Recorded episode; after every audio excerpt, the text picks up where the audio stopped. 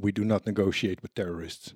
Want als er mensenlevens in het spel zijn, dan houdt het gauw op voor mij betreft. Lastig. Ik heb gisteravond tot laat in de nacht liggen janken. Omdat het zo'n raar onderwerp is in het... Ja, het is bijna ongrijpbaar eigenlijk. Dus hoe ga je dit uitleggen? Dus toekomstige toepassingen hiervoor eh, zullen in de metaverse gaan plaatsvinden. Wat ik heb gedaan, ik heb wat eh, onderzoek gedaan naar de Okta-hack die in het nieuws is gekomen de afgelopen tijd. En ik ben even benieuwd, hebben jullie enig idee wat de uitkomst was? Wel of niet betalen bij een ransomware attack? Dan hoor je al een grote grijns op mijn gezicht verschijnen. Ja, dat, de pubers van tegenwoordig, die, eh, die maken miljoenen buit. Moet je openbaar gaan op het moment dat je gehackt bent? Ja of nee? Dat is de stelling in de show notes.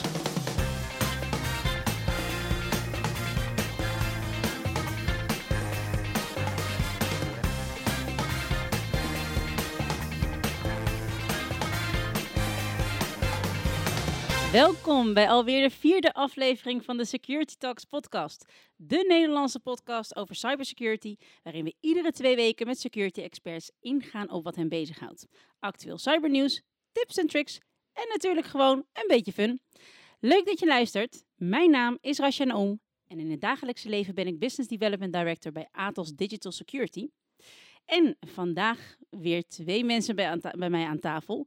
Mijn vaste buddy, Alan van Leeuwen, uiteraard hier teamlead van het Security Operations Center van Atos Digital Security Nederland in IJsselstein.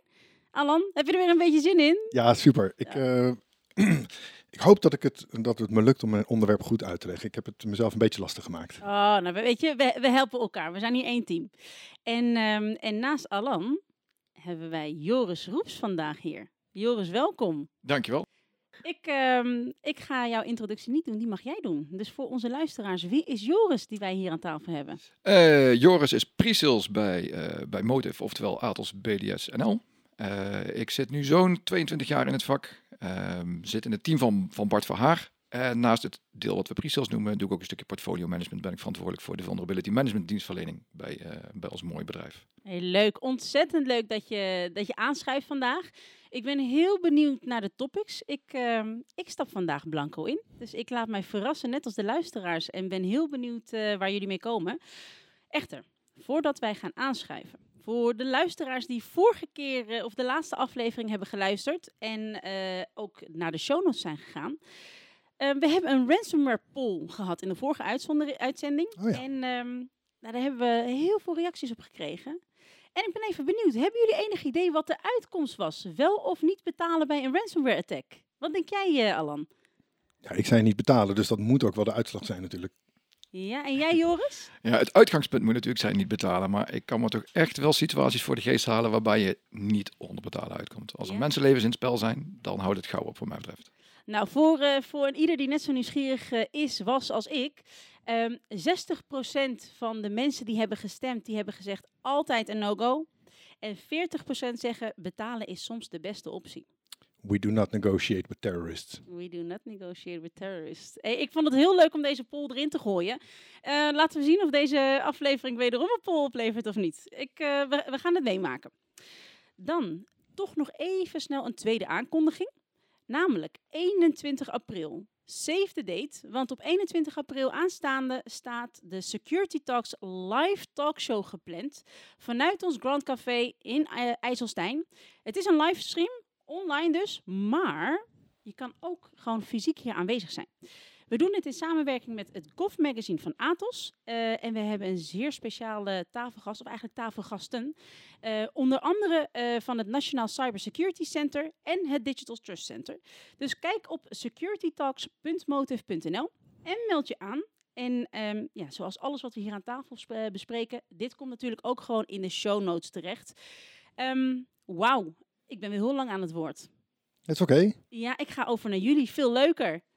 Alan, wat, he- wat heb jij voor ons meegenomen? Jij zei al, ik ben benieuwd. Ga ik in staat zijn om dit Om dit eh, over te brengen, ja. over te brengen? Nou, Oké, my ik wil het hebben over NFT's. Nou, we hebben jullie misschien de term al vaker horen vallen. Ik weet niet of iedereen er een idee bij heeft wat het betekent. Ik, Ik heb geprobeerd me erin te verdiepen. En ik ga het proberen uit te leggen, maar het is echt heel lastig. Ik heb gisteravond tot laat in de nacht liggen janken. Omdat het zo'n raar onderwerp is in het... Ja, het is bijna ongrijpbaar eigenlijk. Dus hoe ga je dit uitleggen? Nou, wat is een NFT? Eh, de afkorting staat voor Non-Fungible Token. Dat betekent feitelijk dat het iets unieks is, wat je niet kan omruilen voor eenzelfde iets. In tegenstelling tot bijvoorbeeld cryptovaluta. Dus eh, je kunt een bitcoin omruilen voor een andere bitcoin. Je kunt de Mona Lisa niet omruilen voor een andere Mona Lisa, want daar is er maar één van. Dat is hetzelfde idee met NFT's. Het is uh, een, een, digitale asset die een object in de echte of in de digitale wereld kan representeren. Dus dat kan uh, kunst zijn, digitale kunst, het kan muziek zijn, een video, of ook een in-game item of een, een, avatar in een virtuele wereld. Het kan echt van alles zijn. Ze bestaan op een blockchain uh, in de vorm van een smart contract. daar wordt op dit moment meestal Ethereum blockchain voor gebruikt. Andere blockchains ondersteunen ook smart contracts, maar Ethereum is het gekozen middel. Dus ook denk ik een van de redenen dat Ethereum een populaire cryptomunt geworden is, omdat daar eigenlijk uh, het hele smart contract verhaal bedacht is. Zo'n smart contract bewijst het eigendom of de verkoop van dat eigendom aan een ander door het digitaal ondertekenen van een smart contract. Die digitale ondertekening, dat doe je met je, met je private key. Dat ga ik niet helemaal proberen technisch uit te leggen hoe dat in elkaar zit. Ik ga er een klein beetje vanuit dat men bekend is met cryptovaluta en het bestaan van een blockchain. Ja, het komt erop neer eigenlijk. Je doet een transactie, je bent het er allebei mee eens. Als je allebei je handtekening zet, dan is de transactie, transactie voltooid. En ligt die vastgelegd en is digitaal beschermd. En cryptografisch beschermd, ja. En altijd traceable. Ja, je kunt ze kopen en verkopen met cryptovaluta. In het geval van digitale kunstwerken kun je ze natuurlijk gewoon ja, downloaden, normaal gesproken. Hè. Dus uh, stel, ik maak een uh, smart contract over een, een, digitaal plaatje dat ik gecreëerd heb. Dat is mijn eigen kunstwerk, dat wil ik kunnen verkopen. Um, dan kan iemand die kopen, maar iedereen in de hele wereld kan het plaatje gewoon downloaden. Maar daarmee heb je alleen maar een kopie. Heb je niet, heb je niet het eigenaarschap. Nou, ik weet niet of dat een klein beetje duidelijk geworden is. Um, ik, ik, ik, volg je nog. Oké, okay, nou. Die NFT's, daar gaat uh, enorm veel geld in om. Miljoenen. Uh, ik zal een paar voorbeelden noemen. Uh, er is een, een, een, pakket van NFT's samengesteld. dat heet The Merge. Een pakket van digitale kunstwerken samen, wat verkocht is voor 91,8 miljoen dollar aan een groep verzamelaars. Dat waren 30.000 verzamelaars samen. Er is een vrij bekende transactie geweest van um, Beeple's Crossroad. Ook een digitaal artwork, een stuk animatie of film. Verkocht voor 6,6 miljoen. En om het helemaal verwarrend te maken, heb ik er een hele speciale bijgezocht. Jack Dorsey's eerste tweet. Jack Dorsey is de CEO van Twitter. De eerste tweet van Jack Dorsey is verkocht voor 2,9 miljoen. dan moet je wel een echte Het is super publieke informatie. Hè. Eh, eh, iedereen kan die tweet opzoeken. Maar iemand kan ermee bluffen dat hij de echte eigenaar is. Dat heeft dan wel 2,9 miljoen gekost. Dat was nog in de tijd dat het 120 karakters was, toch? Of 140? Hoeveel was het in, uh, in de begintijd van Twitter? Ja, ja, dat waren nog korter inderdaad. Ja. Maar dan ben ik even benieuwd, hè? Want waarom, waarom deze vorm van transactie? Je moet het een beetje zien als de, de doorontwikkeling van het kunst verzamelen. dus mensen zijn gewend om, om kunstwerken te kopen die je aan de muur kunt hangen. Uh, er zijn een heleboel mensen die maken tegenwoordig digitale kunst. En om dat ja, te kunnen verkopen, terwijl iedereen eigenlijk van een digitaal werk een kopie kan maken, is dit systeem bedacht dat toch één iemand kan claimen dat hij de echte eigenaar is en dat hij het ook weer kan doorverkopen aan iemand anders. Als je normaal een kunstwerk maakt online, dan kan iedereen het kopiëren en dan is het van iedereen. Niemand kan zien dat het van jou is. Maar door op een blockchain vast te leggen, hey, ik ben de maker en ik draag het eigenaarschap over aan jou, weet je zeker dat jij de enige echte eigenaar bent. Ligt vast op de blockchain. Iedereen kan dat zien. Wat je al zei, iedereen kan het in de lengte der, der tijden achterhalen dat jij de eigenaar bent. Nou, het is nu misschien uh, nog vrij abstract concept. Ik verwacht dat het in de toekomst, de toekomstige toepassingen hiervoor, uh, zullen in de metaverse gaan plaatsvinden. Dus de virtuele wereld, en of dat dan met een virtual reality bril is of op een plat scherm, dat, dat kan allemaal even goed. Denk aan Second Life bijvoorbeeld. Dus gewoon op een platscherm. Um, ja, daar, daar, zou je dus eigenaarschap over een avatar of een stuk kleding of een, een, virtueel stuk grond kunnen kopen.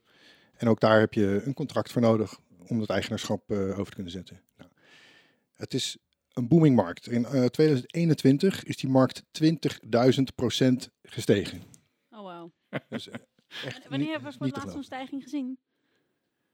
Um, nou, in, in, 2020 is het ongeveer een beetje begonnen. Toen is het een klein stukje gegroeid. En in 2021 is het echt ontploft. Ja, het is vergelijkbaar met, eh, met de bitcoin van, eh, van een aantal jaar geleden. Dat begon met eh tienden centen en nu ja, weer richting de 50.000 dollar gaat. Ja, er worden dus enorme bedragen betaald. Nou, waar veel geld is, komen de criminelen kijken. Dat weten we natuurlijk. En dat zien we hier ook. En daar wil ik eigenlijk naartoe met mijn verhaal. Ah, ik, ik was al benieuwd. Wanneer komt die link? Ja, nou, wat zijn er voor security issues die spelen rondom NFT's? Dat heb ik, eh, heb ik me ook geprobeerd in te verdiepen. En feitelijk is zo'n contract is heel erg veilig. Dat is digitaal beschermd met, met handtekeningen en encryptie, et cetera. Daar is moeilijk aan te morrelen. Maar er worden wel eens implementatiefouten gemaakt. En gebruikersfouten. En het zijn vooral de gebruikersfouten die door middel van phishing en van social engineering attacks worden die mensen van hun NFT's ontdaan. Ehm, er zijn voorbeelden van eh, blanco contracten. Dus je creëert een blanco contract. Je zorgt dat iemand die eerst ondertekent. En daarna vul je hem verder zelf in om zijn NFT van hem te stelen. Er zijn ook gevallen bekend waarbij oude contracten werden hergebruikt.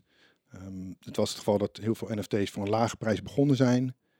En mensen moesten dat, ehm, hoe leg ik dat uit? Ze moesten dat cancelen en daar betaal je dan een, een bepaalde kost voor, gaskosten. Die wilde men niet betalen, dus hebben ze op andere manier transfers gedaan.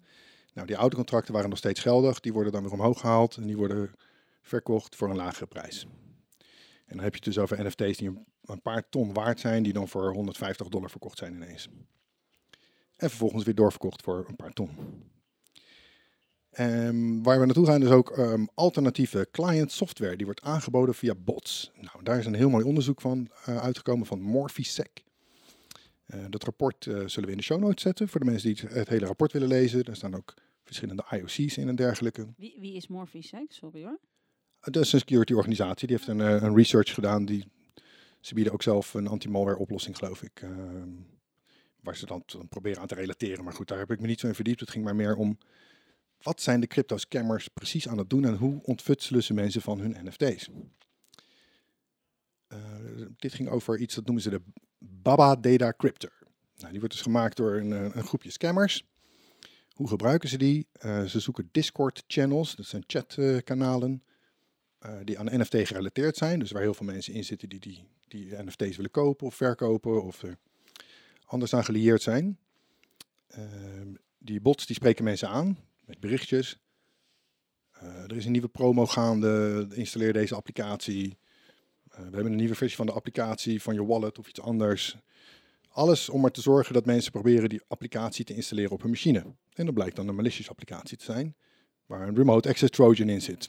Die wordt dan geïnstalleerd om het, eh, ja, het eigenaarschap van zo'n NFT te ontfutselen. Te, te stelen van Even, iemand. toch even een vraagje, hè? want eh, we hadden het net over het feit dat hè, op het moment dat je, dat je iets vastlegt in een blockchain, je hebt volledig traceability. Hè? Je dus dit moet toch ergens dan te traceren zijn, of niet? Ja, je kunt eh, zien wat het adres is van de nieuwe eigenaar, maar dat kun je niet traceren naar, naar een laptop of een machine van iemand thuis. Wel kun je gaan zitten wachten tot die weer verkocht wordt. Dat gebeurt dan op een marketplace en dan zou je daar bij die marketplace kunnen achterhalen wie er achter het account zit. Dus je, kan alleen toe, je kan alleen toekijken hoe jij niet meer de eigenaar bent. Daar komt het wel een beetje op neer, ja. En het is allemaal openbaar, dus je kunt het heel goed zien dat dat gebeurt. P- punt zit hem natuurlijk in dat de, de, dat hele systeem werkt met sleutels, privé en eh, publieke sleutels. Eh, wat mensen misschien ook wel kennen van hoe HTTPS werkt in principe. Ehm, en ze stelen gewoon je privésleutel, daar komt het op neer. En als ze die privésleutel hebben, dan zeggen ze van nou dankjewel.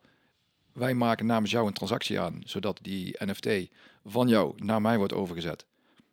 Ja, er worden heel En veel klaar. social engineering trucjes gebruikt. Hè?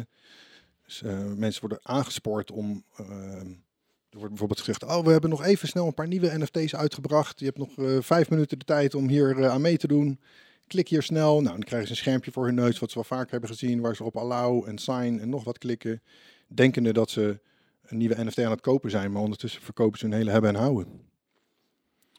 Nou, die ehm, aanval is eh, de laatste tijd nog meer advanced geworden. De malware wordt tegenwoordig in de vorm van DLL's gegoten. Eh, dan wordt er een DLL sideloading attack gedaan. Dat wil zeggen dat je een eh, DLL van een vertrouwde applicatie gaat nadoen. In dit geval gaat het om eh, ES Express, Acrobat Reader Ja, maar dan ga- Applicaties die veel mensen op hun computer Ja. hebben staan. Nou, Ik ga nog even eentje terug. De DLL. Dynamic Link Library, dat is een, onderdeel van een applicatie waar, waar een stuk code in staat. Heel veel Windows-applicaties hebben, eigenlijk alle Windows-applicaties maken gebruik van DLL's. Ehm, nou ja, in zo'n aanval is het niet alsof je die DLL's ziet langskomen. Ik vertel dit alleen omdat het eh, een manier is waarop ze nog lastiger te detecteren zijn. En dat het een soort doorontwikkeling is van die aanval. En het begon met simpele kopietjes van de websites. En die worden steeds geavanceerder, gaan steeds beter lijken. Ehm, nou, het is allemaal terug te vinden in dat rapport. Ik raad aan om dat zelf eens rustig door te lezen. want Het gaat heel ver. Ook eh, de IOC's van de aanval die staan allemaal in het rapport van Morphisec. Dat zullen we in de show notes zetten. Hey, en waar ik even nieuwsgierig naar ben, zijn er dan ook al specifieke aanvallers eh, die juist deze NFT's targeten? Ja, dit is daar dus een voorbeeld van. Ehm, de Baba Decryptor is iets wat zich echt focust op alleen maar NFT's. Ja. Ehm, de hele aanval bestaat uit het, ze beginnen met bots mensen aan te spreken op Discord channels. Dus iedereen krijgt personal messages waarin staat: Hey, ik ben de manager van deze exchange. Ehm, eh, we, we doen een giveaway en eh, je, je maakt kans ergens op. Klik hier alsjeblieft. Installeer dit. Nou, zodra je die ellende installeert, de latere versies daarvan eh, zijn dan in de vorm van zo'n DLL. Heel lastig te detecteren. Je zit in je computer en op het moment dat jij de volgende keer inlogt op je account, dan worden je credentials gestolen. Of de volgende keer dat je een transactie doet, wordt je transactie veranderd. En zo word je, word je van miljoenen ontdaan. Kan me voorstellen dat, eh, dat als het zo'n hard groeiende markt is, dat, eh, dat die erg interessant wordt om... eh, Ja, er worden miljoenen gestolen. meer, er worden echt miljoenen gestolen. Ehm, op de OpenSea Marketplace was een phishing attack. Daar is 1,7 miljoen gestolen. Todd Kramer, een bekende van New York's Ross Kramer Gallery. Ja, ook via phishing attacks is die ontdaan van zijn aapjes. Er zijn een, een serie NFT's bekend als de Board Yard Apes. Ehm, die meneer die eh, postte op Twitter, I've been hacked, all my apes are gone. Het klinkt echt belachelijk, maar die meneer was gewoon 2,2 miljoen eh, kwijt. Ja, Dat is pijnlijk. ja, ja het, is, ehm, het is een gehypte markt. Dus het is, het is best eenvoudig om mensen te foppen en ze eh, proberen ergens in mee te slepen in hun emotie. En eh, vooral het feit dat ze niks mis willen lopen natuurlijk. Hè. Ja, iedereen kent natuurlijk hoe het is gegaan met Bitcoin. Nogmaals, eh, je begint met een paar cent en je eindigt met een paar duizend dollar per Bitcoin. Ja, iedereen hoopt dat het met zijn NF NFT's ook gaat gebeuren. Ja. Ja. Dus ik snap wel dat ze erop instappen. Alleen ja, blijf alsjeblieft nadenken, want binnen de no time ben je alles kwijt. En wat is dan eh, de tip dan ook, van, behalve blijven nadenken, wat, wat is dan nog een tip voor, eh, voor de NFT-liefhebbers? Waar moet je nou dan echt alert op zijn? Dus niet snel klikken vijf minuten voor, eh, om eh, vijf minuten voor close, een soort van... eh, Ja, het is vooral awareness, want feitelijk, die contracten zijn hartstikke veilig. Daar zit het hem niet in. Het is niet de technologie die er faalt. Het is echt de mensen die zich laten meeslepen en te veel klikken en overal, eh, overal maar ja willen klikken en overal mee willen doen om niks te missen. Net als in het echte leven. Eh, alleen handelen met mensen die je vertrouwt en die je kent. Misschien zelfs al ooit gezien hebt. En gebruik een exchange die je vertrouwt, waar een verzekering achter zit. eh, die, die jou eh, garanties bieden dat de transacties oké zijn. Ja. Die, dat is eigenlijk de enige manier om het veilig te doen. Ga alsjeblieft niet zelf met private en public key spelen. Als je niet exact weet hoe het werkt. Ik bel jullie. Ik, eh, Prima, ik je helpen. Wil je NFT's kopen?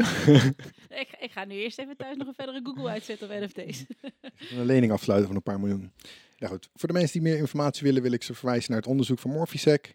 En er is een leuke website die heet Web3 is going great. Daar is veel te vinden over wat er allemaal misgaat in, in dit gebied. Ehm, leuk om te lezen, korte artikeltjes, lekker to the point, leuk geschreven. Kan ik ook aanraden. Mooi. Alles weer eh, in de show notes straks. Yes. Top.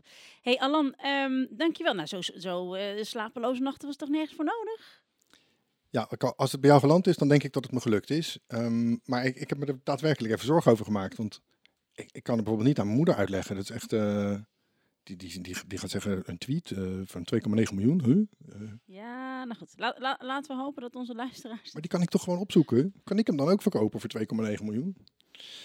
Je kan het proberen. Ik, of het lukt is een tweede. Het, is, het gebeurt ook dat dingen bijvoorbeeld op een andere blockchain nog een keer verkocht worden. Ja, dat, Maar- dat is nog wel een van de problemen van dit, dit soort markten. Of mensen bieden dingen te koop aan die, die ze zelf niet hebben gemaakt. Waar ze de eigenaar helemaal niet van zijn. Maar dan moet, je dus, dan moet je dus zelf eigenlijk als kopende partij zo goed onderzoek kunnen doen. Om na te gaan dat ook hetgene wat je denkt echt te kopen, dat dat ook, ook de echte variant is ook. Ja. Anders koop je voor 2, zoveel miljoen iets. Het is het, het, is het verschil tussen de, technologie, blockchain technologie, die is inmiddels redelijk, redelijk eh gezetteld, die, die kent iedereen wel. En het, eh, eh, het verschil tussen het gebruik ervan. Aan de ene kant die technologie prima, maar het gebruik ervan, ja, iedereen kan natuurlijk doen en laten en in die transacties zetten op die blockchain wat je wil. Eh, de bedoeling van Ethereum ooit was niet, alleen, was niet alleen het maken, verkopen, doorpassen van NFT's. Die smart contracts kun je ook in de werkelijke wereld gebruiken om een huis te verkopen. Ja. Daar komt geen notaris meer bij kijken. Wij zitten tegenover elkaar. Wij ondertekenen met onze privésleutel en klaar. Zelfde technologie, ander gebruik. Die technologie gaat hier niet mee helpen om het veiliger te maken. Dat zit echt tussen de oren van de mensen en de handelswijze van die mensen. Ja. En als je het maar genoeg hypt, altijd wel iemand die erin trapt. Dat blijft eigenlijk als je dan, dan terug ga- gaat kijken naar, naar, de, naar de kern. Hè, en waar je ook bij, als je naar security kijkt. Uiteindelijk, de mens blijft de zwakste schakel. Hè? Ook hier dan. Immer. Altijd. Oh, ik ben benieuwd naar jouw onderwerp. Blijft altijd het zwakke plekje. Ja, Joris, wat heb jij meegenomen voor ons? Wat ik heb gedaan, ik heb wat eh, onderzoek gedaan naar de Okta-hack die in het nieuws is gekomen de afgelopen tijd. Eh, Okta is een grote leverancier van eh, authenticatiesoftware. Heel veel bedrijven maken daar gebruik van. Ze hebben zo'n 15.000 klanten over de hele wereld heen. Ze integreren met heel veel verschillende software systemen, applicaties. Werkt eigenlijk super, want je kunt op alle manieren die je als bedrijf wil, kun je, kun je daar gebruik van maken, kun je daar inloggen. Ehm, wat is er nou gebeurd? Halverwege januari is er bij een van de leveranciers van Okta, Sitel, is er een hack geweest. Daar is een systeem overgenomen. Dat systeem stond nog open, had toegang tot de omgeving van Okta, want, want daar doen zij de customer service voor. En op die manier hebben ze toegang gehad tot een deel van de klantendatabase van Okta. Heel vervelend allemaal natuurlijk, want eh, wat, wat kun je dan allemaal? Nou, Okta heeft dat een beetje onderschat. Die heeft gedacht, weet je wat, ze hebben alleen toegang gehad tot het Sitel-deel. Het zal me wel meevallen en die hebben daar geen rugbaarheid aan gegeven. Dat is lastig, want eind maart, 22 maart, is er een, eh, is er een hackgroep geweest. Lapsus heten ze. En dat, die laatste S is dan een, eh, een dollarteken. Ehm, die hebben gepubliceerd dat ze binnen zijn geweest bij Okta. Ah, En toen werden er een paar klanten van Okta heel zenuwachtig van wacht even, al mijn gebruikers en hun wachtwoorden en toegang. En daar zitten systemen in als, als banken, eh, daar zitten verzekeraars in, daar zitten eh, grote industriëlen zitten daarin. De grootste bedrijven ter wereld. Die zitten daar allemaal aan gekoppeld via Okta. Ja. Hebben, die, hebben die hackers potentieel toegang gehad tot onze gegevens? Ja, wauw. en toen werd het wat lastiger, want toen moest Okta dus gaan met- ten eerste met de billen bloot van ja, we hebben dit onderschat. Inderdaad zou dat mogelijk zijn geweest. Er is een onderzoek gedaan eh, door een aantal researchers, maar vooral ook door Okta zelf. En uiteindelijk blijkt dat die hackers maximaal toegang hebben gehad tot 366 klanten. Dus in, van de 15.000. Als je het snel zegt, is het niks. Nee, als je snel zegt, is het eh, 2,5% van de, van de klantendatabase. Nou, wat hebben ze nou gedaan? Eh, want ze hebben gekeken eh, in welke periode heeft die hack plaatsgevonden. En in die periode, we- voor welke klanten hebben we allemaal werk verricht. Dus die Sitel, hè, die dienstverlener, die heeft gekeken. Voor welke eh Okta-klanten hebben wij nou allemaal iets gedaan? Nou, dat waren deze 366. Gros daarvan zal nergens last van hebben gehad. Zullen, zullen gewoon, gewoon normaal werk zijn geweest. Maar een paar daarvan potentieel wel. Ehm, wat hebben ze nu eh, gedaan? Oh, sorry. Ga verder. Ze hadden basale toegang. Hè. Ze hadden dus namens die site al hadden, ze toegang, hadden de hackers toegang tot, het, eh, tot de Okta-omgeving.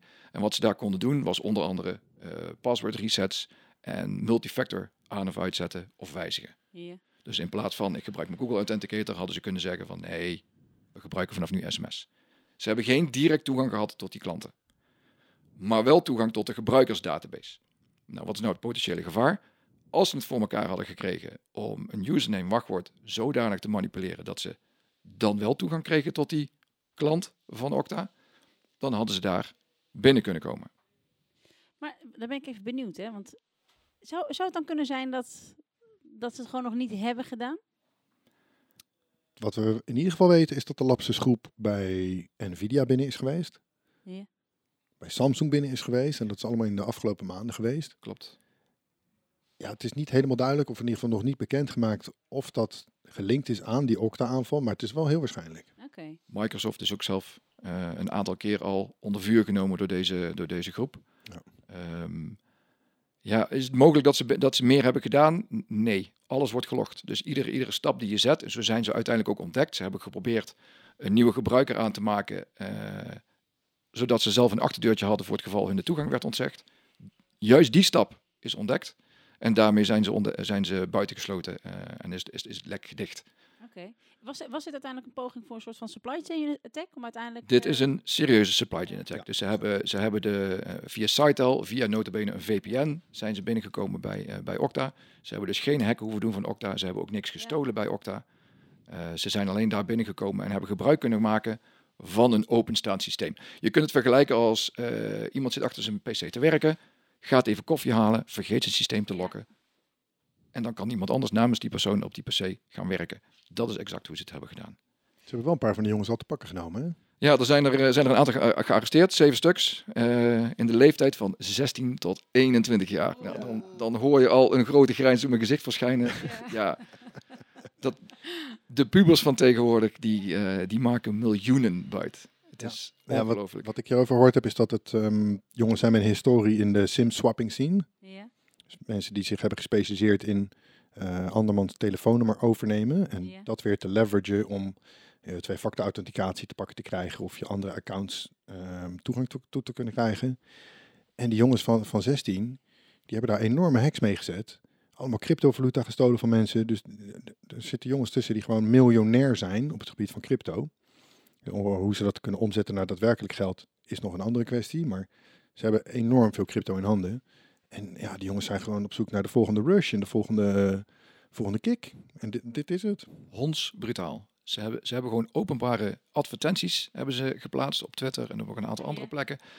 Heeft u toegang tot VPN van die en die organisatie? Mail ons, wij betalen jou om die toegang te krijgen. Oh, wauw. Hey, maar doen ze, doen ze dit echt voor de rush? Of eh, is het de kick om... Want het feit dat zij zelf dan ook naar buiten zijn gegaan voor... Hey, let op, eh, we, hebben, we hebben ze gehackt. Lijkt bijna alsof ze een soort van cre- credit, credits willen krijgen voor hun werk. Ja, het draait om, wat moet een 16-jarige met een paar miljoen? Je kunt daar niet zo heel veel mee nog als 16-jarige. Als 21-jarige kun je al wat meer. Dan, eh, dan koop je een dikke Audi of, een, eh, een- of nou ja, je koopt een huis, voor mijn part. Ja. Maar de rush is een belangrijk deel.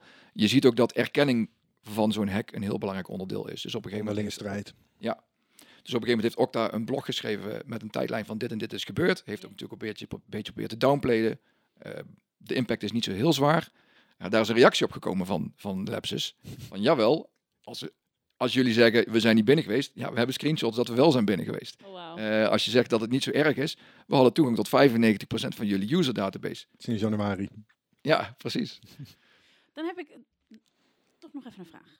Want ik, ik, ik, ik hoor dit zo aan en ik zit te denken... Want je- een van de dingen die je aan het begin vertelde... is dat Okta hier dit stil heeft gehouden. Ja. Hadden ze dit, moeten, hadden ze dit openbaar moeten maken? Ze hadden dit meteen openbaar moeten maken. Met name naar hun klanten uiteraard. Ja. Want die hebben nu een tijd in het, eh, in het donker getast. Ja. Wisten niet wat er aan de hand was. Maar Okta heeft ook, eh, heeft ook toegegeven, zelf onderkend, "Hm, dit hebben we niet handig gedaan. Dit hadden we anders moeten doen. We hebben de impact onderschat. Sorry daarvoor. Eh, we, ja, volgende keer doen we het beter. Dan, dan denk ik dat ik weer een idee heb voor een poll. Uh-oh, Rasha. Gaan we, gaan we, moet je openbaar gaan op het moment dat je bent gehackt, ja of nee? Ja, ik, ik denk, denk dat namelijk van wel. Ja, want we een- leren van elkaar. een van de belangrijkste dingen wat je als organisatie kunt doen als je gehackt bent, is er snel op acteren, er open over zijn. Het gaat allemaal om je reactie. Kijk, iedereen kan een keer gehackt worden. Oké, hier is het meningenmannetje. Oh. Ik stap even in, voordat we deze hele poll al eh, voor gaan zeggen. Ik denk dat we hem er gewoon in moeten gooien, of niet, Rasha? Hij komt erin in de show notes. Ja, nee, maar eh, zeg maar, wat is de stelling? De stelling is, moet, moet je openbaar gaan op het moment dat je gehackt bent, ja of nee? Moet je openbaar gaan op het moment dat je gehackt bent? Ja of nee? Dat is de stelling in de show notes. hey, we hebben er weer één. Oké, meningenmannetje out. Zullen we overgaan naar de fun tips? Tijd voor fun tips, absoluut. Hey, leuke, leuke onderwerpen, dank jullie wel, eh, heren. Eh, ik, ik heb mij wel laten influisteren. Ik weet niet wat de fun tips zijn. Ik heb wel begrepen dat ze niet security gerelateerd zijn. Dus ik ben heel nieuwsgierig. Yes. Ehm, ik zat van de week op mijn telefoon op eh, Netflix, op de ne- mobiele Netflix app. En toen viel mij op dat Netflix nu ook spelletjes aanbiedt. Netflix Gaming. te vinden in hun mobiele app. En mm, dat zijn allemaal spelletjes zonder advertenties en zonder in-app purchases. Eh, bij 99% van wat je in de normale Play Store zult vinden of eh, eh, Apple Store zijn allemaal dingen met of reclame of waar je halverwege het spelletje nog eh, muntjes of diamantjes moet kopen of dat soort dingen om het spel normaal te kunnen spelen. Dat is niet het geval. Dit zijn allemaal complete spellen. Eh, ze zitten gewoon inclusief in je abonnement, dus je hoeft er niet extra voor te betalen. Gratis spelletjes, zonder reclames. Nou, vaak hoor ik van mensen van, ja, ik wil wel graag een spelletje spelen op mijn telefoon, maar niet met al die reclames erin. Nou, dit is een hele goede manier. Ik eh, Zo. had deze nog niet ontdekt. Nou, als je Stranger Things bijvoorbeeld kent als serie, daar Ja, hebben we ook ja. spelletjes die daaraan gerelateerd zijn. Dus het is, het- ja, het is ook nog weer gerelateerd aan de unieke content van Netflix zelf. En er Dat zitten er ook spelletjes in als Candy Crush. Dat soort achtige spellen. Ik hou er namelijk ontzettend van om zo af en toe mijn hoofd uit te zetten en gewoon het Lekker, meest hè? idioot spelletje te doen. er zit ook vinden. een match 3 game tussen. Kijk, nice. Ehm, de titel Candy Crush zelf is heel erg gericht op in-app purchases. Dat is waar. Netflix gaat, eh, gaat opeens een hele andere betekenis krijgen. Niks veel, spelletjes. Leuk. Dankjewel voor deze tip, Alan. En Joris, en jij? Ik ben een fantasy fan. En dat heeft een risico. Er zijn heel veel series te vinden eh, op net, nou ja, het genoemde Netflix, maar ook op alle andere platforms. eh, Amazon Prime, eh, noem het maar Disney. Het risico van die series is, het kost me zo ontzettend veel tijd. Dus ik probeer echt weg te blijven van series. Ja. Je bent een echte binge-watcher. Als ik eenmaal begin, wil ik ze allemaal zien. Ja, dus dan, dan gaat hij aan en dan vergeet ik alle rest. Ik heb ook nog een gezin thuis zitten, die kijken me dan een beetje meewarig aan. Eh, ik heb hetzelfde afwijking met boeken overigens, want ik lees redelijk wat. Eh daar gebeurt hetzelfde mee. Ehm 22 jaar geleden ging mijn vrouw naar Zuid-Afrika. Eh, toen nog mijn vriendin. En op een gegeven moment stuurde ze mij een cadeautje en dat was een boek. En dat boek was van Robert Jordan, The Wheel of Time, deel 1. Inmiddels zijn er 15 boeken verschenen. De arme man is wat is het, een jaar of tien geleden overleden, voordat hij de serie kon afmaken. Gelukkig had hij genoeg notes achtergelaten en heeft hij ook iemand aangewezen die het van hem overnam en de serie heeft afgerond. Vijftien boeken later is het ook echt klaar. Er is, er een mooi einde aangekomen. Nou, dat is tip 1. Lees die boeken. Heb je daar nou geen zin in? Ehm, op Prime is inmiddels een, een, seizoen, een seizoen 1 gestart van The Wheel of Time. Ik heb het lang voor me uitgeschoven voordat ik hem durfde te gaan kijken. Ik heb de serie inmiddels een keer of drie, vier gelezen. Ja, je wil niet dat die serie eh, je ervaring met de boeken verpest. Ja. Dat is natuurlijk wel een risico. Ik denk dat ze het goed hebben gedaan. Ja, maar, maar wel eerst lezen, dan kijken. Ehm, ja, dat raad ik je wel aan. Dat raad ik je wel aan. De, de serie is traag. Is echt, je, je moet er echt voor gaan zitten. Het zijn lange afleveringen. Maar de, de, de, de inhoud van de serie, het gaat, nou ja, het gaat uiteraard over het gevecht tussen goed en kwaad in een fantasy-achtige aarde, ehm, waar allerlei speciale krachten komen kijken. ehm, waarbij het makkelijk begint, maar uiteindelijk iets met 10, 15 verschillende parallele verhalen eh, wordt, wordt er doorgegaan. En die komen allemaal uiteindelijk weer bij elkaar. Het is briljant geschreven. En de serie is ook heerlijk om gewoon bij weg te kijken. Ik, ehm, Rosamund Pike speelt er een eh, grote rol in, vind ik heel leuk. oh, ik, Ja. eh, ik ga deze opperen vanavond. Rosamund Pike, als je ze er kent vanuit Gone Girl bijvoorbeeld. Of ze speelt ook eh, Andromeda in Wrath of the Titans. Ja, dat is een heerlijke eh, presentatrice, een actrice. Tof, leuk. Dank jullie wel voor deze tips. Dan ehm, zijn we alweer aan het einde gekomen van deze mooie aflevering, hè? De vierde. Ah, Ja, maar we, we blijven doorgaan. Hey, ik vond het ontzettend leuk dat jullie hier waren. En eh, ik vond het ook weer een hele leuke aflevering. Ik hoop jullie ook. Joris, ik hoop dat jij het ook leuk hebt gevonden om hier eh, aan te haken. Zeker. En voordat wij gaan afronden, nou, vergeet je natuurlijk niet aan te melden voor ons live event. De live talkshow op 21 april eh, op securitytalks.motive.nl. Abonneer jezelf op onze Spotify-lijst, dan mis je geen enkele aflevering. En voor nu natuurlijk bedankt voor het luisteren en tot de volgende podcast. Dank jullie wel.